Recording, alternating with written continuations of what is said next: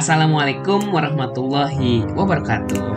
Halo teman-teman, balik lagi sama saya Muhammad Azmi tentang ancaman global warming. Ancaman global warming adalah ancaman global yang dampaknya akan dirasakan di seluruh penjuru bumi tanpa terkecuali teman-teman.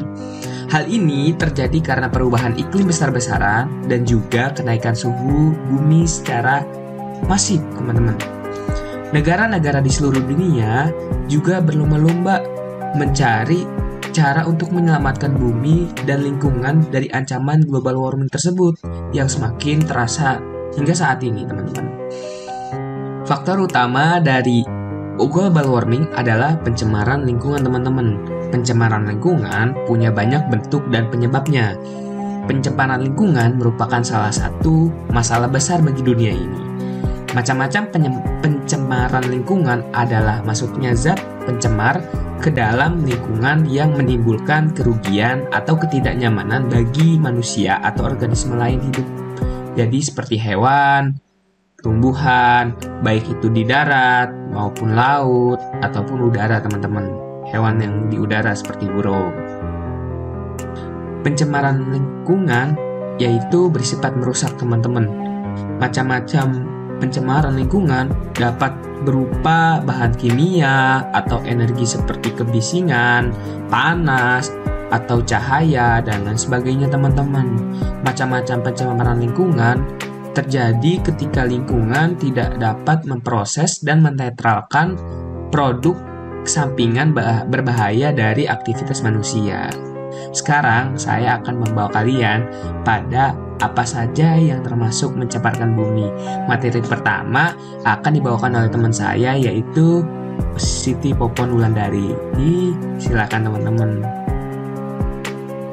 Macam-macam pencemaran lingkungan udara yang paling banyak ditemukan adalah pencemaran akibat asap kendaraan. Polutan utama yang dipancarkan dari kendaraan dan dari pompa bensin selama pengisian adalah partikulat nitrogen oksida, hidrokarbon, karbon monoksida, dan senyawa organik yang mudah menguap. Konsentrasi tinggi polutan udara kendaraan ini terkait dengan peningkatan mortalitas dan mortalitas pada populasi. Terima kasih Wulan atas penjelasannya. Sekarang kita lanjut dengan penjelasan produksi energi listrik yang akan dijelaskan oleh Nurul. Dipersilakan Nurul. Produksi energi listrik. Pemakaian listrik yang berlebihan juga berimplikasi ada emisi yang dihasilkan, sekitar 65% dari total emisi nasional oksida sulfur, 45% dari total emisi nitrogen oksida nasional, dan 38% dari total emisi. Karena hal itu, semakin banyak listrik yang digunakan, semakin banyak juga karbon yang dihasilkan, dan tentunya berdampak pada pemanasan global karena listrik sebagian besar dihasilkan dari energi fosil. Terima kasih Nurul atas penjelasannya. Dan teman-teman sekalian, semoga teman-teman selalu menonton video ini supaya teman-teman tahu bagaimana cara kita mencegah global warming.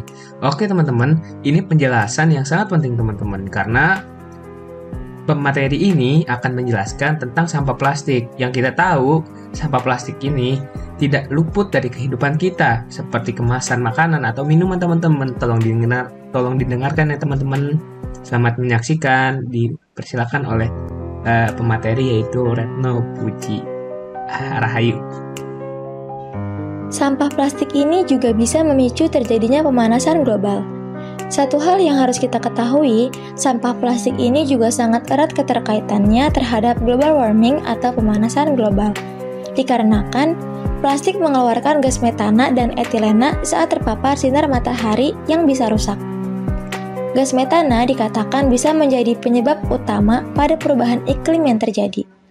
Plastik merupakan salah satu produk yang bisa kita sebut sebagai petroleum, yang di mana petroleum ini merupakan suatu zat yang minyak yang mudah untuk dibakar. Tidak itu saja, petroleum ini sangat berpengaruh pada terjadinya pemanasan global. Selanjutnya, saya akan membawa kalian kepada hal-hal apa saja yang dapat kita lakukan untuk menyelamatkan bumi dan lingkungan teman-teman.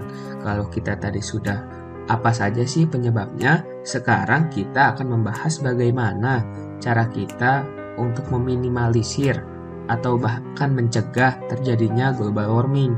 Silakan disaksikan teman-teman.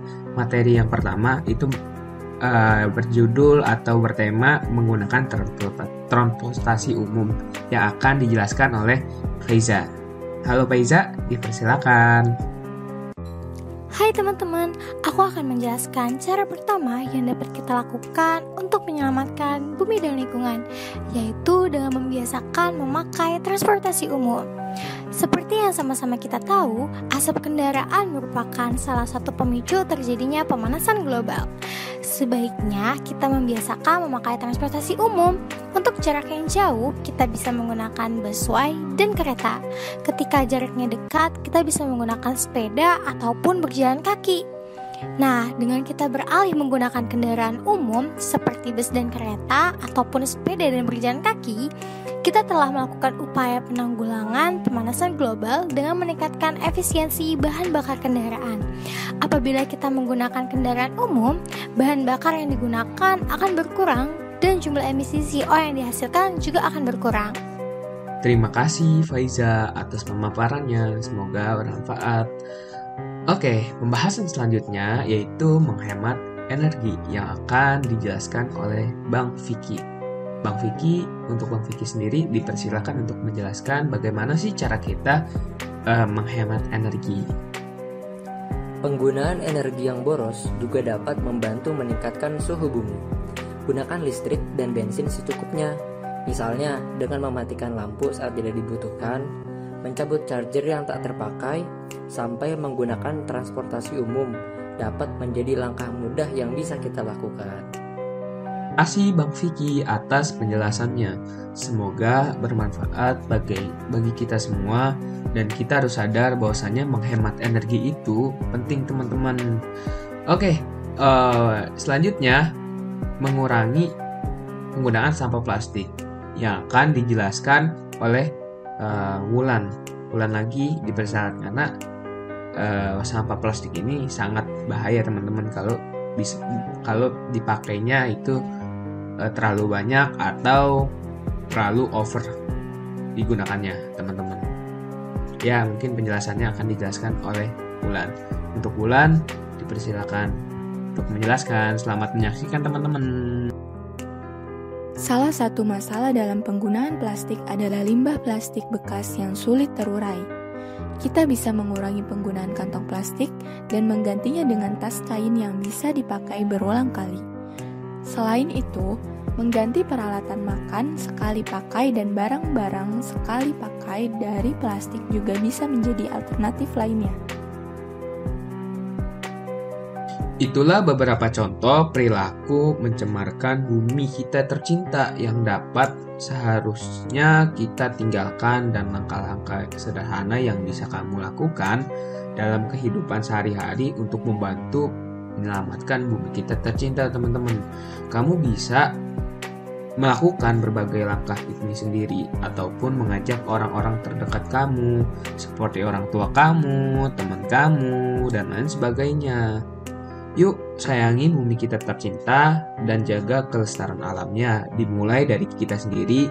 Stay safe, safe work, and see you next week. Goodbye. Terima kasih teman-teman. Wassalamualaikum warahmatullahi wabarakatuh.